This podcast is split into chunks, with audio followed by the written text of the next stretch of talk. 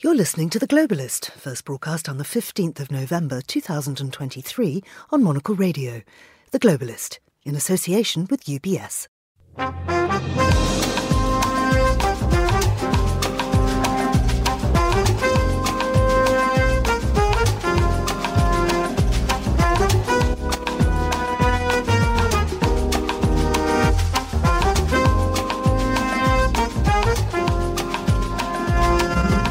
Hello, this is The Globalist broadcasting to you live from London. I'm Georgina Godwin. On the show ahead, international pressure for an Israeli ceasefire is building. Yossi Mekelberg will bring us up to date. Xi Jinping arrived in the United States ahead of his face to face meeting with Joe Biden. We'll look at what will be on the table. We'll examine the ramifications of a court decision to come today on whether migrants can be deported to Rwanda. Our paper review comes from Paris, and then we have three Davids back to back. David Bodanis tells us about the threat posed to elections by AI. David Phelan assures us that AI isn't all bad, and David Stevens tells us that sometimes it doesn't even take AI to threaten the democratic process. You should vote if you go to votethisbird.com. Pick the Pūteketeke. You will be part of what I think is going to be a landslide victory Sometimes all it takes is a foreign comedian. That's all ahead here on The Globalist, live from London.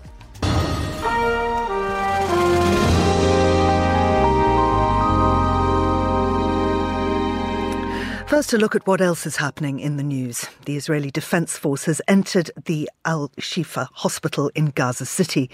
Spain's opposition has called for EU institutions to stop a highly divisive amnesty law for Catalan separatists. And Emirates has ruled out Airbus A350 purchases until Rolls Royce resolves issues with its engine.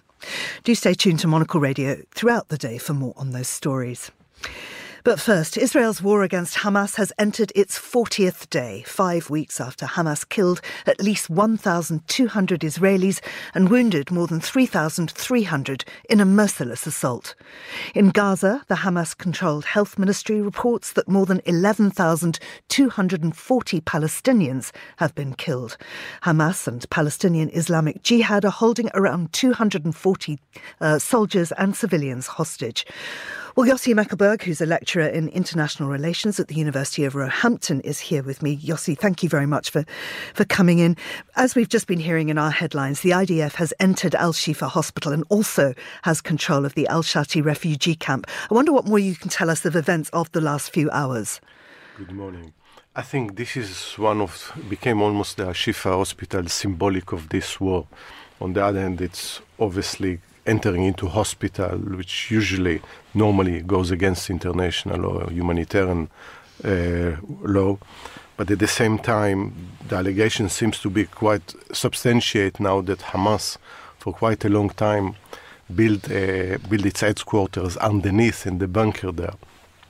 So of course, they, the Hamas denies that. Yeah, yeah, uh, actually, the, the United States also says, you know, that there is some, some evidence of this. We'll see. Actually, it's probably a matter of, of hours, maybe days, until this one way or another it will be substantiated whether there is or there is not. But if this is the case, it's because also of a symbol of, for Israel, every war almost needs a victory picture. And I think a Shifa hospital became one of them. But at the same time, you see this huge suffering caused to to, to patients there and also thousands of, of civilians that look for shelter in the hospital because there are not many other shelters when you have 700,000 uh, people displaced in different different places. And at the same time, for Israel, if it can prove that there is a Hamas headquarters, that this is proof that Hamas is not an organization that you need to deal in, in any way through negotiation or diplomacy, but the only way is to defeat it militarily. So I think it's kind of the focus around the Shifa and some other hospitals, whether they're just hospitals but also Hamas headquarters. And again, uh, I, am sure it's not an easy battle for any army to enter into such a compound. And also to try to avoid uh, civilian casualties at the same time. Mm. Now, Israel's Foreign Minister Eli Cohen says that the country will likely see international pressure to halt or curb its Gaza operation rise significantly within mm. the next few weeks. But we know that the clamour from citizens, from rights organisations, from NGOs, mm. and some governments uh, uh, is at screaming point. Uh, uh, I mean, Cohen went on to say the fact that Hamas is still holding some 240 hostages gives the operation international international legitimacy.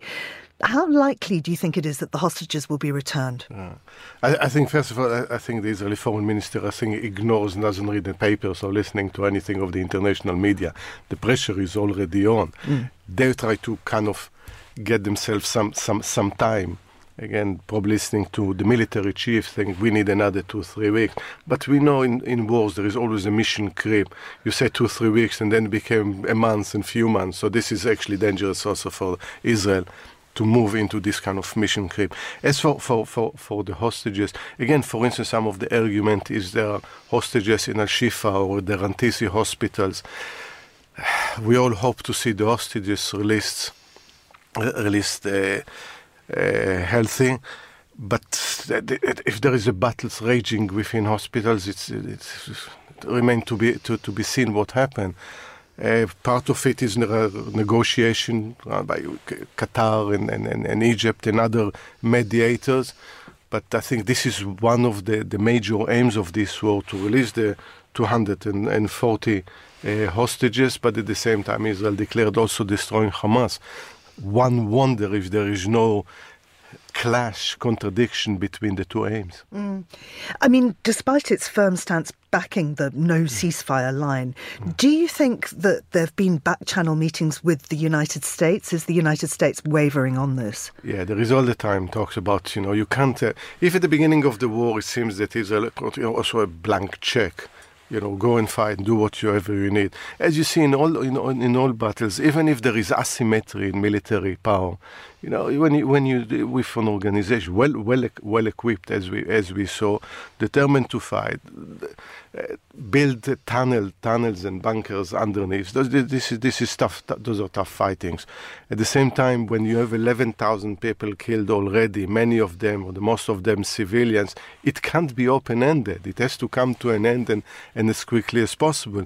If before the war Gaza suffered from humanitarian crisis. Now we are talking about humanitarian disaster, which will reach beyond the war, considering what happens to the health system, what happened to sanitation, access to food, and the, and the rest. So there are discussions all the time when it's the time. We see also the change of language. If at the beginning uh, we support Israel, you can go, you go and basically deal with Hamas. There is more concerns for instance, uh, Prime Minister Trudeau in Canada, Macron in, in, in, in France, even Biden talking about too many uh, civilian casualty. So there is a build-up towards ceasefire. It can't go forever. And just now to see when it's negotiated. There is the other thing. In the past, agreement was negotiated with Hamas and with the leadership of Hamas now it has to be unilateral. Who are you negotiated when you basically Hamas is in bunkers and, and Israel declared aim is to kill the entire leadership who do you negotiate ceasefire with and who is going to keep it? Mm, mm. Uh, the Arab and Islamic nation response at the summit last weekend I thought was very interesting. I mean, they called obviously for an immediate end to the war, but the final communique didn't say that they would sever all diplomatic ties. As you say, mm. they're very involved in those negotiations, but this doesn't seem to be a united front. It is not a united front, and we, one of the reasons for that is the way that all of it started as, as you mentioned earlier, the atrocity committed by Hamas. It's how you separate, and it's very difficult in, in, in a small territory like Gaza, highly populated, to separate war in Hamas, which I think the world understand and the, and the region understand after what, what Hamas did on 7th of October, but at the same time won't accept that in, the, in this war so many civilians uh, pay with their life. Also to look at, the, at, at, at, at what happens after the war when there is such high level of killing, those are the very people that Israel will have to coexist peacefully eventually. And what happens now, right now, pushes the entire, the entire, the, the entire population, or not, the, or many of them, to the hands of the of the of the radicals. Now, I'm not saying there is an easy solution in this kind of situation, but it needs to be thought before the way that the war is conducted. Mm. I mean, the EU's been very strong on this. Joseph Borrell has said that it absolutely must Gaza must not come under the control of the Israelis after the war. Yeah. But it's hard to see how this is going to work, given that the Arab and Islamic states have said that they want no part in administering it. Well, I, I think that they, they, should reconsider that. I think there must be an international element because the governing body is collapsing. They're collapsed already. Hamas is not going, and no one will accept the governing of, of, of, of, of Hamas, not the one from the outside, and not the one from the, from the inside, whoever survives that. Israeli occupation, after leaving it uh, 18 years ago, makes no sense. And uh, you know, we have some Israeli politicians talk about building settlements in, in, in Gaza, which is which is completely barmy.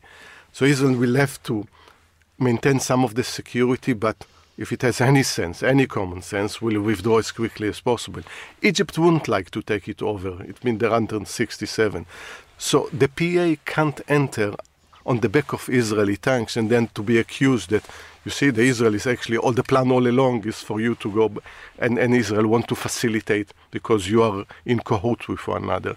So you need an interim period which you need an international mechanism to govern it, rebuild, reconstruct Gaza, building the governing bodies, which eventually will end in, in elections that unite West Bank and Gaza, and hopefully moving in some long term uh, negotiation on, on, on, on permanent settlement before. But it's, it looks a bit premature, but actually, this is the best time to start in talking about it. Yossi, thank you very much indeed. That was Yossi Mekelberg there, and this is The Globalist.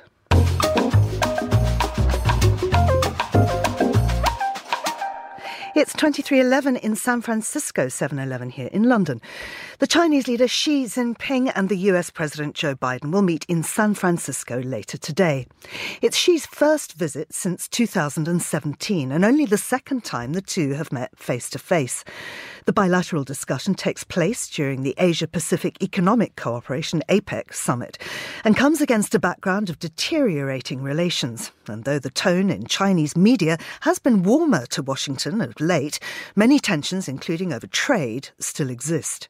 Well, I'm joined now by Isabel Hilton, who's a China expert and a visiting professor at King's College London. Isabel, thanks for coming back on the show. Xi and Biden met on the sidelines of the G20 in Bali a year ago, and they both pledged to work more closely together. Why did it fall apart? well, there was a bit of a chapter of accidents after that, actually. In fact, the whole story of U.S.-China relations has been a chapter of accidents. I think the major the major problem was Balloon Gate, which uh, which scuppered um, um, Antony Blinken's um, visit to China, and you know the the the the, scan, the, the problem of lack of uh, crisis management uh, facilities uh, between them has has really got us to quite a dangerous point. So we've had increasing tensions over Taiwan. We've had uh, the the fact that China has become a toxic element in U.S. domestic politics and rising Chinese nationalism mean that there's very little wiggle room for either leader. So it really is progress that they're meeting at all. Uh, and what do you think's prompted each side to re-engage? Well, I think the dangers of the world's two superpowers without the kind of safety mechanisms that even the US and, and the USSR had at the height of the Cold War. If you remember during the balloon scandal, uh, the US military attempted to speak to their counterparts in China, and, and they were unable to because the Chinese military simply wouldn't pick up the phone. Now, that means that, you know, in, if something worse were to happen, and it easily could in the Taiwan Straits, uh, then we're into an escalating situation very quickly. And I think that both leaders have recognized that and that perhaps some calming measures, some low cost gestures of goodwill will help. Mm. So let's look ahead to what might be on the table. I mean, where do you think that they will find common ground? Well, there's uh, there were some encouraging noises again from John Kerry uh, about uh, talking to his counterpart Xie Jinping over climate. Now, that's essentially the deal that was done in Glasgow two years ago, but it's, it's I guess, encouraging that it's not totally dead.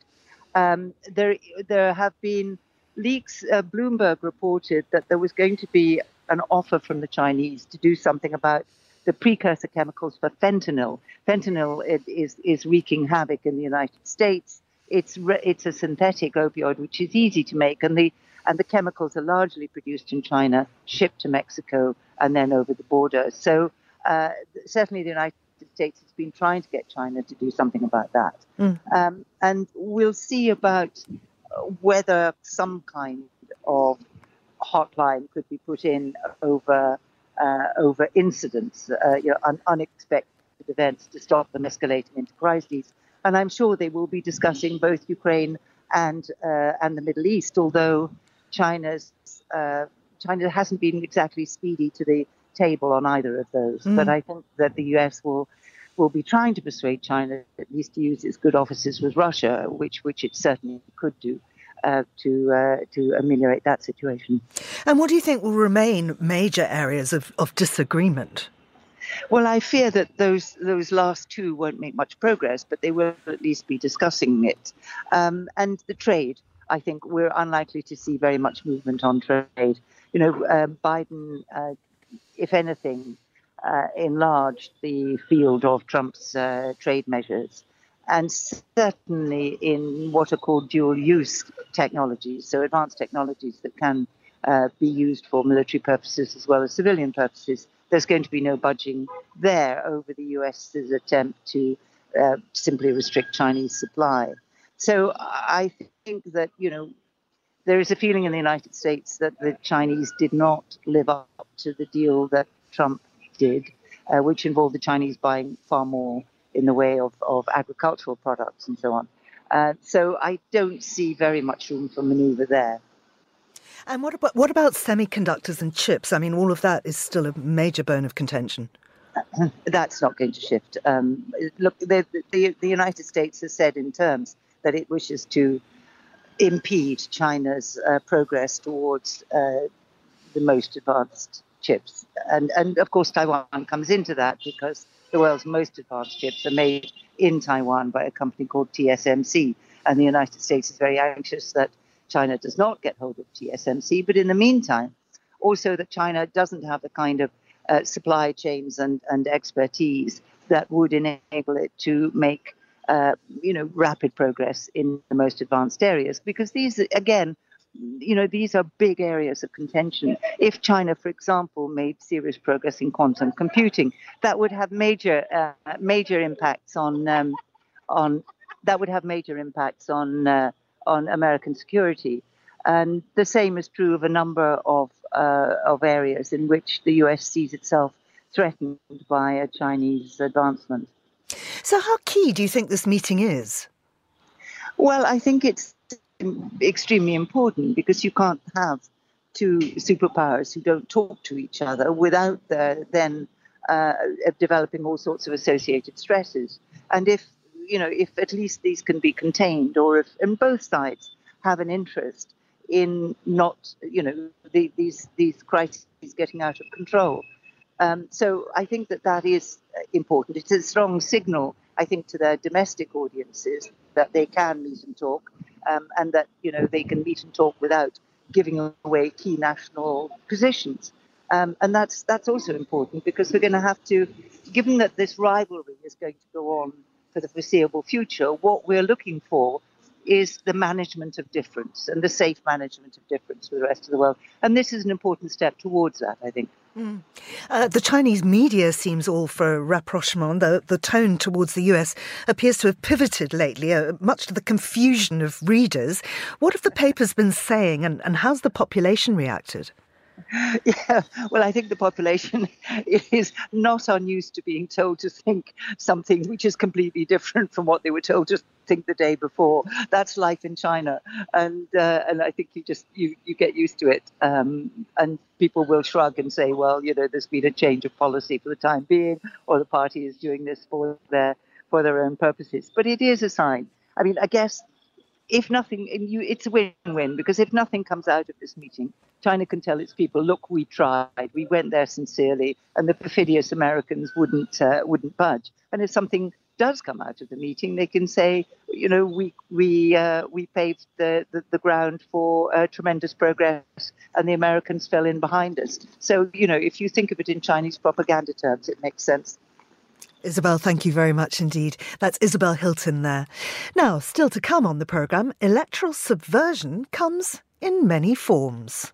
This is what democracy is all about America interfering in foreign elections. This is The Globalist. Stay tuned. UBS has over 900 investment analysts from over 100 different countries. Over 900 of the sharpest minds and freshest thinkers in the world of finance today.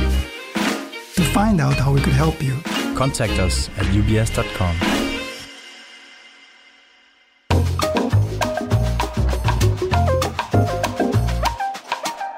Well, let's continue now with today's newspapers. And joining me from Paris is Agnès Poirier, who's a journalist and author. Good morning to you, Agnès. Good morning. Uh, now, flying cabs. We were all very excited about getting around Paris during the Olympics next year in the air uh, on these uh, velocopters or whatever they're called, uh, but that's not going to happen. Well, no, it doesn't bode well for the Volocopter. Actually, Volocopter is the name of the German uh, company manufacturing them. So, yes, it was one of those futuristic details that really feed the imagination. And we were promised, you know, flying taxis for the Paris Games next year. But um, well, um, I mean, I love the idea, you know, and I think we all did. It it was something uh, coming out of a comic strip, uh, gracing the sky of the French capital during the Olympic Games. There's little, I mean, it, it doesn't look like helicopters. It, it is quite futuristic in design. Um, and of course, the main argument was to save time for uh, officials, VIPs, athletes, and to beat the traffic that can be really horrendous in Paris. But a few weeks ago, the French environmental authority judged the pro- project with some severity, too noisy, too polluting and potentially dangerous both for passengers but also for Parisians. In other words, uh, perhaps still too experimental. And yesterday, well, the Paris municipality has also rejected the project, so it doesn't really bode well. Uh, they refused to authorize the construction of a vertical port on the Seine River. I must say it was really close to the Cathedral of Notre Dame, which perhaps was uh, too close for comfort. Uh, they also also branded the project absurd, reserved to a few privileged people, of course, and uh, consuming far too much energy. So, the Ministry of Transport will have the final say in a couple of months, but if I were you, I would hire, I would think about hiring a, a, good old taxi, or better still, to use the new Olympic cycle lanes to go to the Stade de France. And is that the, the main alternative? Will be cycle lanes, or is there any other plan in place? No, there are no other plans, of, uh, except, of course, for public transports, which I hope will be uh, slightly better and more comfortable uh, by next summer. Um, but then the only new thing is those uh, Olympic cycle lanes. But, you know, we're talking about quite a lot of uh, kilometers. So it will really be for champion visitors, not, not for me at least. Uh, let's talk about screens now. You and I are both parents, and we know that that uh, the electronic babysitter can be an absolute blessing, but actually, it does turn out that it's pretty bad for kids. Well, yes, and we only get you know the first scientific uh, um, reviews and, and surveys and, and results on that, and it's interesting that it's uh, a very young uh, and uh, ambitious French education minister in his 30s, uh, Gabriel Attal, who is raising the alarm and asks both parents and teachers uh, and schools to stop using only screens and tablets when educating educating children, um, because do, do you remember? Mean, there was this say that today's children are uh, born digital natives. But uh, to paraphrase Simone de Beauvoir, you're not born digital, digital natives, you become digital natives. And only if you're taught uh, first how to use uh, those uh, screens and when not to use them also for your own sake.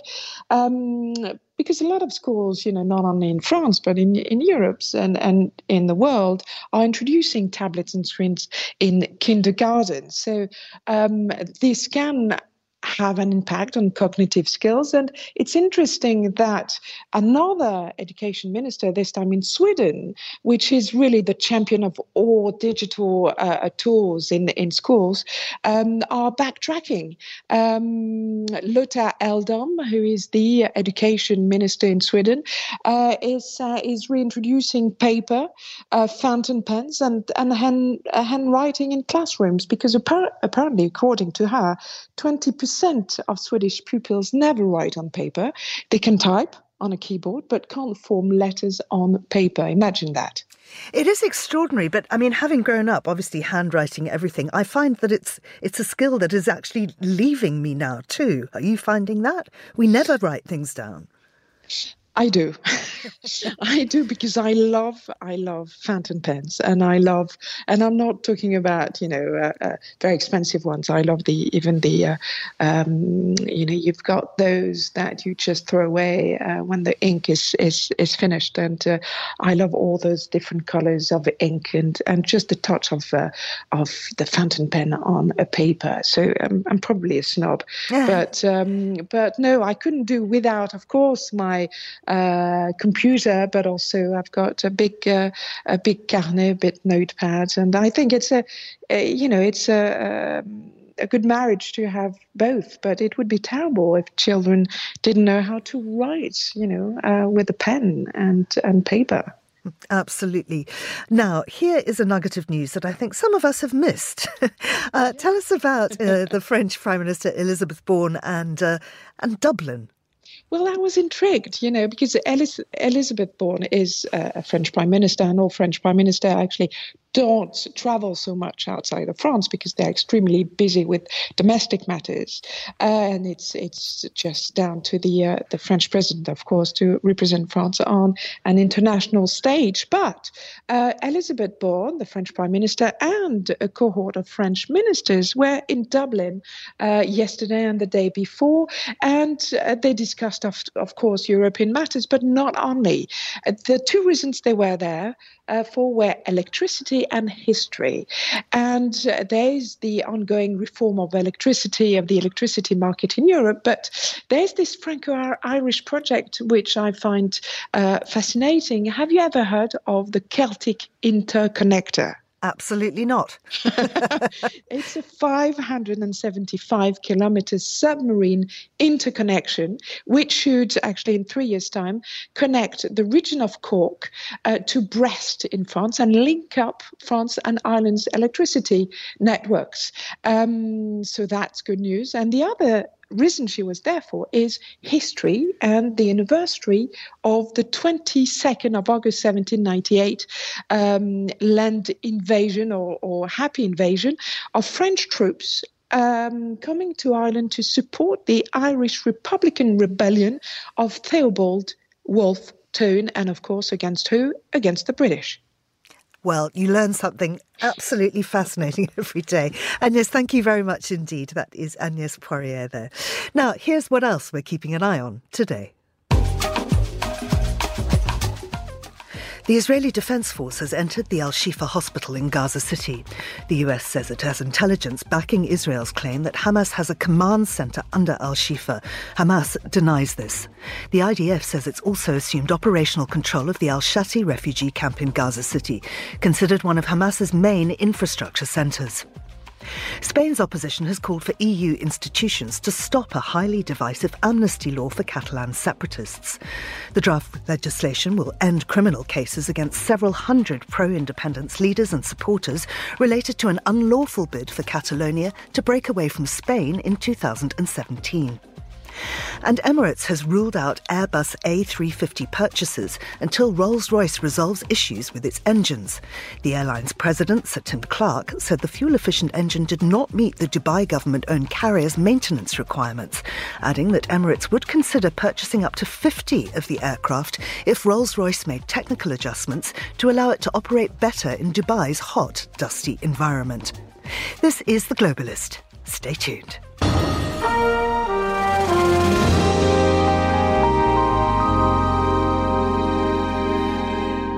Well, it's been an extraordinary week in British politics after a dramatic reshuffle on Monday saw the surprise return of former Prime Minister David Cameron to the government as Foreign Secretary. Well, today, all eyes are on Britain's Supreme Court, which will deliver its ruling on whether the government can go ahead with its plan to deport asylum seekers to Rwanda. A highly controversial decision which could have far reaching ramifications for the Prime Minister Rishi Sunak. I'm joined now by the political reporter Vincent McAviney. Vinny, can you just recap what this case is about? Sure. Well, for the past five years, there's been a rapid increase in the number of people trying to cross the English Channel illegally. And we've seen pictures of boats coming from the coast of France. It's gone from just around 3,000 in 2019 to last year, 45,000. Uh, and so the Prime Minister decided that he wanted to make this a priority this year. They came up with a Rwanda policy in April 2022, which would see some asylum seekers sent to Rwanda to claim asylum there. So that's not just the processing, it would be that they would then, if they were granted asylum, live in Rwanda. Uh, that was thought to be a deterrent, uh, but the government have been bogged down in legal fights since then. Now, today, Britain's highest court, the Supreme Court, will decide on certain elements of the policy. There are accusations that it has been rushed through and isn't fully thought out. So there might be yet more fighting. If the government loses, they might rework the policy. Uh, if they win, then they might try and go ahead, but there's likely to be a challenge at the European Court of Human Rights. So this really is the most significant court date that Rishi Sunak has had during his time in government on what is one of their flagship policies. Why is it so controversial? Why is Rwanda really uh, coming under scrutiny here as, as a place that perhaps shouldn't be hosting these vulnerable people? Well, I think firstly, from the British side, uh, it looks to some people like Britain is trying to export a perceived problem, uh, that they're just trying to dump people uh, who've made their way to this country. Some of them might well have been trafficked, uh, and they're just trying to make it someone else's problem. It's also a quite expensive policy. I've been previously uh, been down at an RAF base when there was a last minute legal fight. They had hired a, a huge plane, the kind of plane that you might uh, fly uh, in when you go on holiday just for sort of six people to be flown to Rwanda. Uh, and then that was scrapped at the last minute. So already it's been costly uh, and no one has ended up in Rwanda. But I think part of the problem with Rwanda specifically is that it's been designated as being a safe country for people by the UK Home Office. But it is really creating a problem for the UK because if that changed, we all know that Rwanda has a, a difficult history when it comes to community cohesion. Uh, if that changed down the line, you could then suddenly get Britain having ongoing problems with what it did to people. You could have people making claims against the country for the treatment uh, of those that are sent to Rwanda. And particularly when you look at the background of many of those who are coming across the channel that Britain is wanting to uh, send there, many of them are Muslim people, and that could create an issue in Rwanda itself. Mm. Now, of course, the Home Secretary has changed. Uh, Suella Braverman, who was the, the person in charge of this policy, has left. She famously said that her dream was to see a plane taking off full of refugees and uh, putting them in, in, in Rwanda. Now, James Cleverly is in charge of the Home Office. Do you think he shares that dream? I'm not sure what his he supports the position because he has stayed uh, in UK government. There is full cabinet collective responsibility, but he hasn't been as effusive as Suella Braverman, who gave those comments. Now, it's important to say she left, and yesterday she decided to roll the pitch, as it were, uh, to preempt this decision. She has basically laid the blame on what is kind of expected, although no one actually knows, not even the government knows how this will go. The government are expecting to lose, though. She has put the blame squarely on Rishi Sunak, saying that, uh, you know, with her vast experience as a lawyer, she thought that Sunak hadn't listened to arguments about strengthening laws in Parliament simultaneously, that uh, Rishi Sunak had adopted, quote, wishful thinking to avoid having to make hard choices. It was a really scathing letter all round on, on Rishi Sunak and his style of leadership. Uh, and she basically said that I made you leader because I supported you in the race. You're unelected. Uh, but it, on this point about this court case today, she has very much tried to set the framework that it's Rishi Sunak's problem. The sequencing today is that the verdict comes out at 10, it will be broadcast. The Prime Minister then has to go and face PMQs at noon. And then James Cleverly, the UK's new Home Secretary, has to do an urgent question right after PMQs where he's going to have to suddenly defend this policy or change it. Now, Suella Braverman at one point had said that the UK should pull out of the ECHR uh, the European Convention on Human Rights, if that is the sticking point. James Cleverly, as Foreign Secretary, he hasn't been in favour of that. Uh, but this now becomes a fracture line within the Conservative Party as to whether or not that's necessary for this policy, but whether that's a good thing to do. You don't want to be in the same club as the likes of Belarus, uh, is something that uh, is being said. Mm. and what do you think the international ramifications of this decision might be? Uh, do you think other EU countries who are t- attempting to replicate the scheme uh, will be affected by this? Well, we know uh, in recent days, uh, German Chancellor Olaf Scholz has been reassessing his policies on migration because of the rise of the far right uh, in Germany, particularly the Alternative for Deutschland. Uh, the Chancellor had pledged to examine whether asylum applications could be processed abroad. So that's essentially looking at a Rwanda scheme like the UK. He was potentially looking uh, at uh, the country itself. Uh, so we will see whether or not uh, you know they will be keeping close attention today to this policy, whether or not uh, it will be defeated, particularly on that point of whether Rwanda is safe or not. Rwanda itself, it has to be said, is, is very happy to have done this deal. You know, they're getting hundreds of millions of pounds from the UK uh, in order to do this processing. Uh, they've also, you know, they've taken slight issue with the fact that they've been deemed as being an unsafe country, uh, and they probably would quite like it if you know if the UK managed to get this over the line. If the likes of Germany, if the likes of some other countries thought, well, we'll we'll engage with this as well, but then domestically, it's whether or not uh, it sort of creates this division, creates this new population, uh, which local people then end up not being too happy with. Vincent, thank you very much indeed. That's Vincent McAviney there. This is Monocle Radio.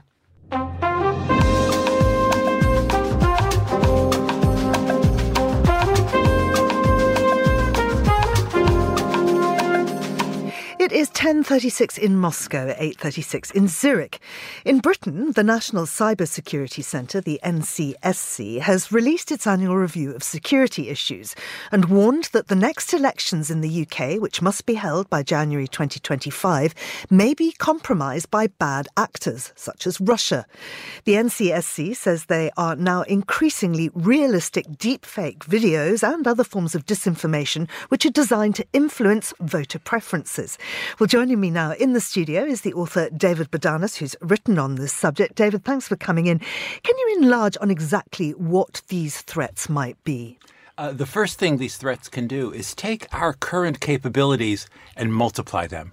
So already, as we know in something like the Brexit campaign in America, in Britain, uh, people would look closely at what different types of uh, British voters like and work out here's the message that applies really well to them, whether it is accurate or not. Now, this skill will be terrifically multiplied by AI. I think when Dominic Cummings was involved with the Brexit campaign, I think he divided Britain into about 300 or 400 different groups. Um, there could be uh, uh, middle-aged men in the suburbs. There could be uh, young uh, women in, in, central London, et cetera, et cetera. Uh, with AI, you can have a huge number. You can almost make it as granular as the whole country. Press a button have exactly the right messages, which might be false, but will be very uh, misleading to each and every individual. So I'm trying to figure out how this would work. It would then be, for instance, a deep fake video targeted exactly to the people that need to hear that and pushed onto their feed by an algorithm. Uh, yes, exactly. And uh, the deep fake might actually not be a deep fake. It could, it could be, um, it could, uh, uh a, a, lot of things that people look at on YouTube or social media doesn't have a source. So you'll just see this thing, a, a pleasant person speaking. They might be computer generated, they might not. Uh, probably they will be, but it'll look exactly like a, a, a, person. And it might even be a newsletter from a Labour or Tory uh, central office. Mm. So then, what are the policy solutions to this and also the challenges to those solutions? It's difficult. Uh, uh, already, uh, without making this a party political broadcast, many parties already do things that are not quite true. Uh, in America, what are called push polls are very uh, uh, popular. George W. Bush used them in his election years ago. What it is is somebody or a, a, a, computerized voice phones somebody and pretends to be asking a polling question for a polling organization, but the questions are very misleading and designed to incite anger or resentment. How does that work? Uh, so, for example, they might find somebody who's uh, they think is in a category that might be slightly against immigrants, and they'll ask a question, a very loaded question. We have seven questions for you. What do you think about the 18 cases of, of violence by immigrants in your neighborhood recently, et cetera, et cetera? It might not be true, but it thinks, wow, it comes from an abstract authority. Perhaps the most dangerous thing from AI is the unexpected. So, I talked about things that take our current capacities and multiply them. Uh, uh, so some of the slogans during Brexit were very popular in Britain, and they, they reached the parts that others don't. What if some of these AIs come up with good feedback and come up with slogans that nobody had thought of that are extremely potent?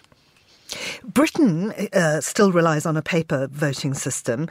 Is it as much at risk as countries that use a digital system? And, and, and what do you think that means in real terms for the next election here? Uh, the, the, paper system is really important. Uh, there are flaws with paper systems, but they tend to be limited. For example, suppose there's a big lorry with um, uh, 20 million banknotes in the back, uh, uh, five pound, uh, 10 pound notes or whatever, and you and your friends have to count them accurately. It's unlikely you come, would come up to the exact same result. You're going to make mistakes that I count this bundle or not, but your errors are going going to be bounded. That's what paper balloting is like. There's mistakes, but we know they're within a, a teeny, teeny amount.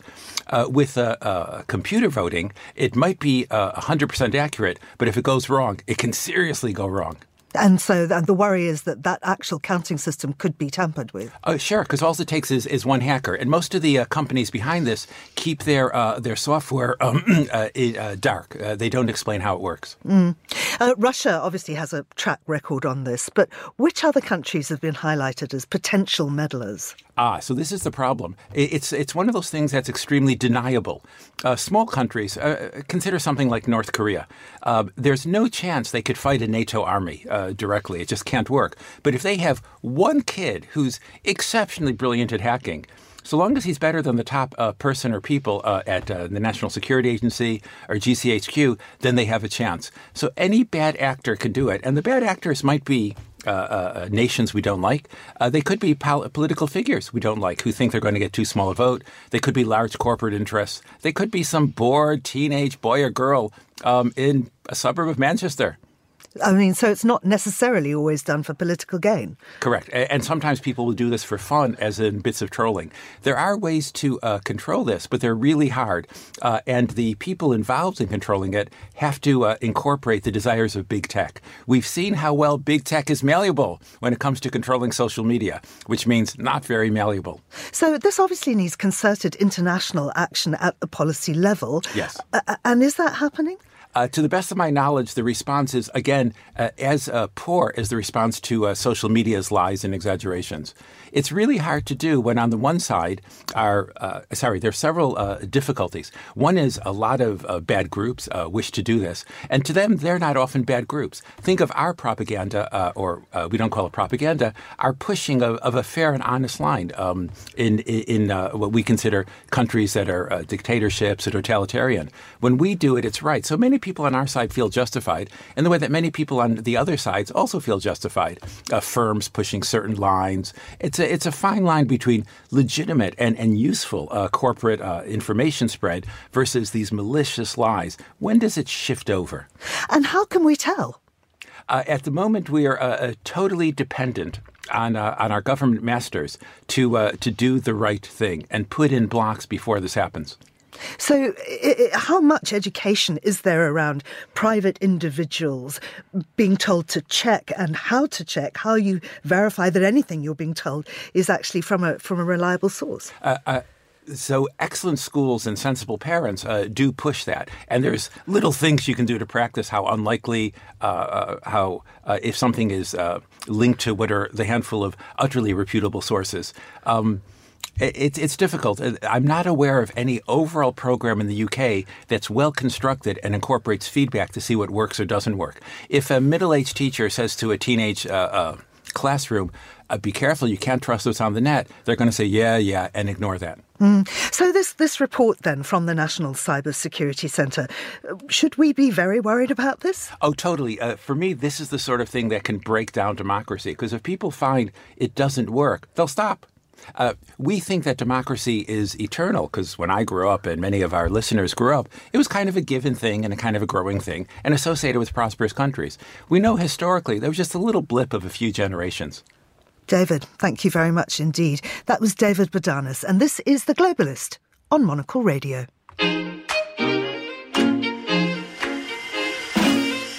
UBS is a global financial services firm with over 150 years of heritage.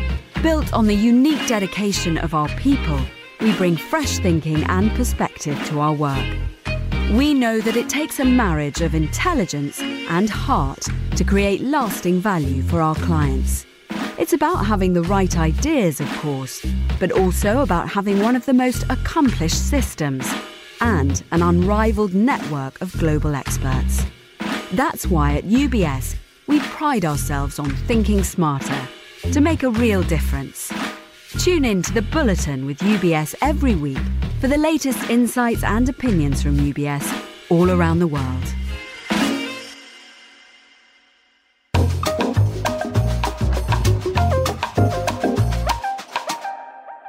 We're going to stay with technology, with the David, and indeed with AI. David Phelan, Monocle's tech correspondent, is here. Although he's he's almost here. David, your chair seems to be sinking.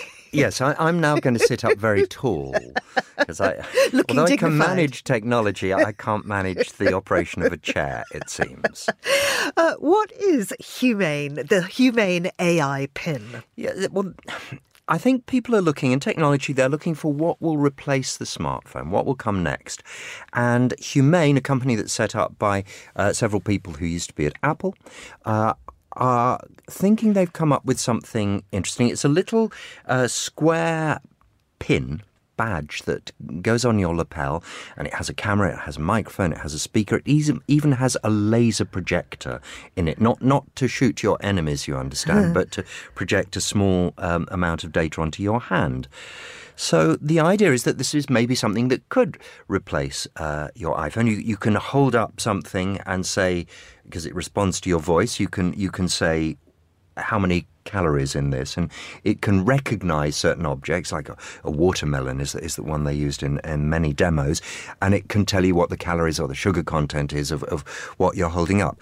So it uses AI, that buzz phrase, artificial intelligence, to do all this, and it's pretty intriguing. Now, I'm not personally convinced that it will replace uh, the the phone because we need our screens so much for, for what we do, and indeed, even the people who who've made it say, "Well, uh, it's not that I'm not using my phone now, but I'm using it differently." And, and, could it do, for instance, if you're at a party, could it scan the face of the person you're talking to and tell you who they are? Uh, uh not yet, but uh, that would be good, wouldn't it? Wouldn't it? If it fantastic? could quietly tell you in your ear, "No, no." Yeah. That's not him. It's the other one. You always get these two mixed up. But, um, but no, it's it's it's not there.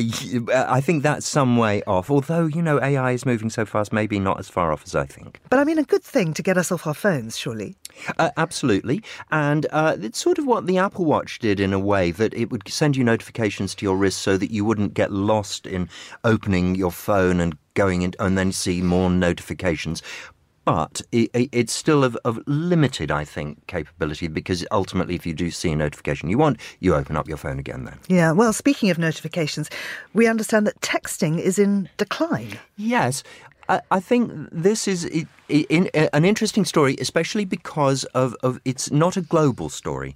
Um, it, it, it, differs according to whether you're in the US or Europe, I think. So many people are moving to what they call over the top messaging systems, not, not meaning overexcitable, frenetic messages that you leave, but uh, um, things like WhatsApp and Signal that the um, the money that uh, networks earned from uh, people sending texts, business people especially, because most personal um, uh, tariffs have unlimited texts, um, has been going down, and networks are concerned about this and need to find a, a way to make up that money.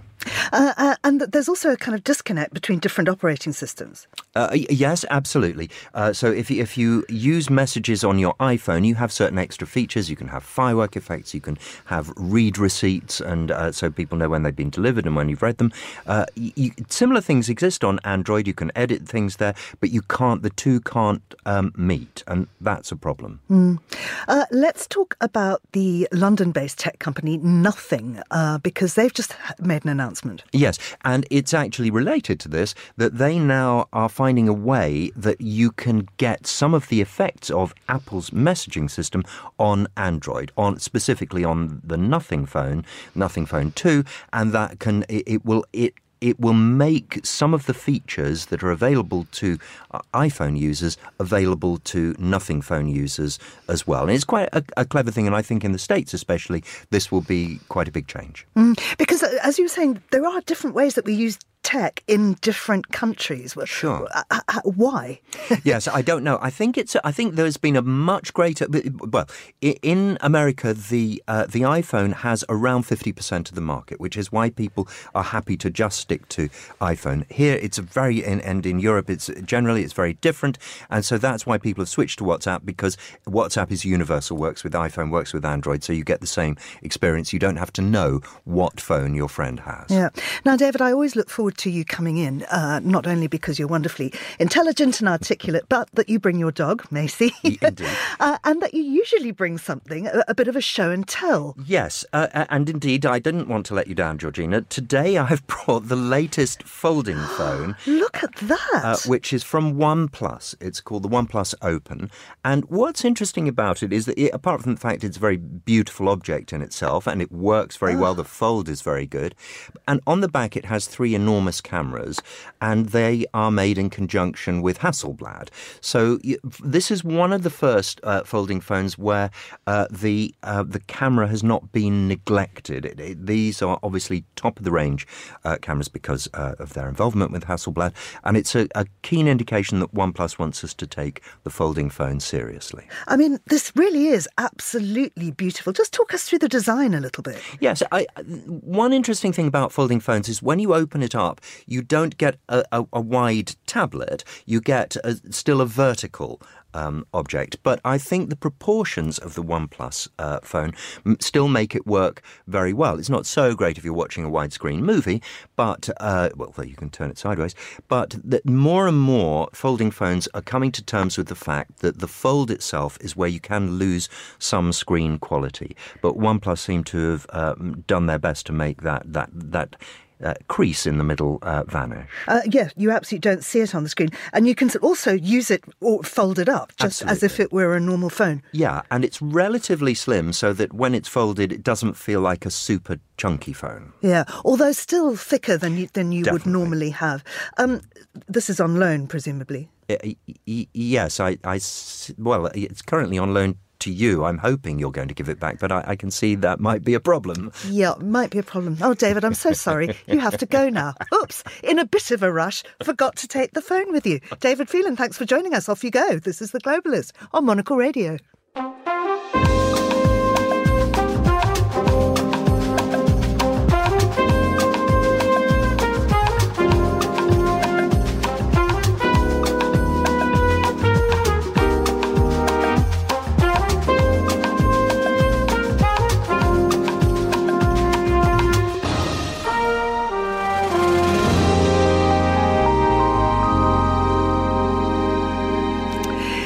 Zealand holds an annual event called Bird of the Year. It's organised by the conservation group Forest and Bird to raise awareness of the plight of the nation's native birds, some of which have been driven to extinction. This year, the contest was named Bird of the Century to mark the group's centennial. However, the US late night talk show host John Oliver shows that it's not just AI that can influence elections. Sometimes a foreign comedian can also subvert democracy. Well, David Stevens is Monocle's deputy head of production. He's a proud Kiwi and Bird of the Year voter and enthusiast. Uh, welcome to this side of the glass, David. It's lovely to have you, and I'm glad to say that you have more command over the furniture than at the previous David. yeah, I, sh- I should do. That's kind of partly my job. So. David, tell us more about Bird of the Year. So uh, they've, they've been running Bird of the Year for uh, 18 years now, so uh, quite a while. Um, as, as, you mentioned, it's the centenary of Forest and Bird. Um, but in 2005, they decided they wanted to do this competition to, well, this this vote to raise a bit more awareness for um, the plight of birds. You know, we're very proud of our birds in New Zealand. We have a, a large number of native species due to being this isolated island for so long. Um, and yeah, as you say, lots of them have been driven close to extinction or to extinction. Um, there's even some stories of some coming back from extinction, which is exciting. Um, they were just a bit lost. Uh, but um, so they've been doing this to try and raise awareness, basically. Um, uh, yeah, 18 years. Uh, the, the classic Kiwi has won it in the past, um, but this year they were doing, as you say, the, the bird of the century to mark that centenary. And, and I mean, I, am just trying to get a sense of where this sits within the New Zealand culture. How important is it? Yeah, well, there's the there's the general election, and then there's New Zealand Bird of the Year. Right, I think. Right, yeah, it's, okay. it's, it's so it's gotten a lot it's gotten a lot bigger over the years. So I think uh, maybe in the last five years it really has um, started to get some international attention and um, started to get you know people campaigning for certain birds, putting their putting their weight behind uh, their favourites. Yeah. And in the past, though, there have been problems with fraudulent votes. There's been a lot of, of, of fraudulent voting, um, usually only in the kind of numbers of, of you know, uh, 100 fraudulent votes here, 300 here, um, people using one business account, using uh, bots to, to, to rig votes, all for their favourite. But as and I once say, a bat won. Yeah, that's another controversy. Which I, I, I mean, I, am on the side of a bat is not a bird. Uh, but yeah, two years ago a bat did did win Bird of the Year, so I, I can't explain that one. I'm sorry. so let's look at what John Oliver has done. Tell us the story. So he he kind of, I mean, pe- people have said that he, he noticed this flaw in the voting system, but I think the voting has always been open to people around the world. The idea is not that it's New Zealanders picking this bird necessarily, but it's it's uh, it's trying to raise awareness, and you can't do that without including the entire entire globe. So th- the voting has always been available to anyone that wants to vote, um, and he kind of noticed that and noticed that. Um, you know, he could he could do a campaign for the, the bird he wanted to choose, and I think he's chosen a bird that he thought was maybe the, the, the funniest on on the list. It's um, it's an interesting one that, that he put his weight behind. Um, it is. Uh, it's called the Tiki. It's uh, it's like a waterfowl. It's got a bright red kind of mullet uh, looking um, plumage. It's uh, it, it, it, vomits. Uh, it has a strange nesting style. It's uh, it's just got some oddities about it, and I think that's probably the reason why John Oliver, a comedian, decided that was his his candidate. So, how did he run his campaign? I mean, it was absolutely huge. Yeah, massive. So he he used obviously his his. Um, TV viewing audience uh, numbers to to kind of push that, but he also put up a bunch of billboards, uh, not just in uh, New Zealand. He put one up in Wellington, um, but uh, Mumbai, Tokyo, London, uh, Paris. He went all over the world because, as I say, he noticed that you can vote from anywhere, and uh, his influence has actually paid off. Um, they announced last night, early in the morning on Wednesday in New Zealand, um, that the Pūteketeke had won uh, by 83% of the vote. So he got his landslide victory. And how have New Zealanders reacted to this? Well, uh, I mean, speaking from for, for one New Zealander myself, um, I, I, mean, I think I think I'm I'm okay with it. I, I, like the idea. Uh, this is this is what the the Forest and Bird Society want, right? They want visibility. They want people to know about these birds. They want uh, you know they want it in the public eye. I think a lot of people d- were worried about what he he mentioned. Actually, John Oliver mentioned in his kind of pitch is that you know why don't we do what Americans do and and rig an international election? um, people are worried that it wasn't New Zealanders choosing it, but I think that's missing the point slightly. We, this is the biggest profile they've ever had for the New Zealand Bird of the Year. They had 350,000 votes compared to a previous record of 50,000. So that's extraordinary. It's extraordinary. Yeah. Uh, David, just before we go, John Oliver has made a lot of the fact that uh, the Pūteketeke has a particularly uh, interesting uh, mating dance uh, and also that it has quite a distinct cry. So I'm going to ask you to demonstrate both of those. well, the dance you might have to you might have to wait for the uh, globalist after dark, but um, I can give you the I can give you the cry. It's, it's a How's that? I think that's a perfect way to go out, David Stevens. Thank you very much indeed. And that's all for today's programme. Thank heavens, some might say. Uh, thanks to our producers, Carlotta Ribello, Christy O'Grady, and Isabella Jewell, our researcher, Harrison Warlock, and our studio manager, Tamsin Howard. The briefing is on the way at uh, midday in London, and The Globalist will return at the same time tomorrow. I'm Georgina Godwin. Thanks for listening.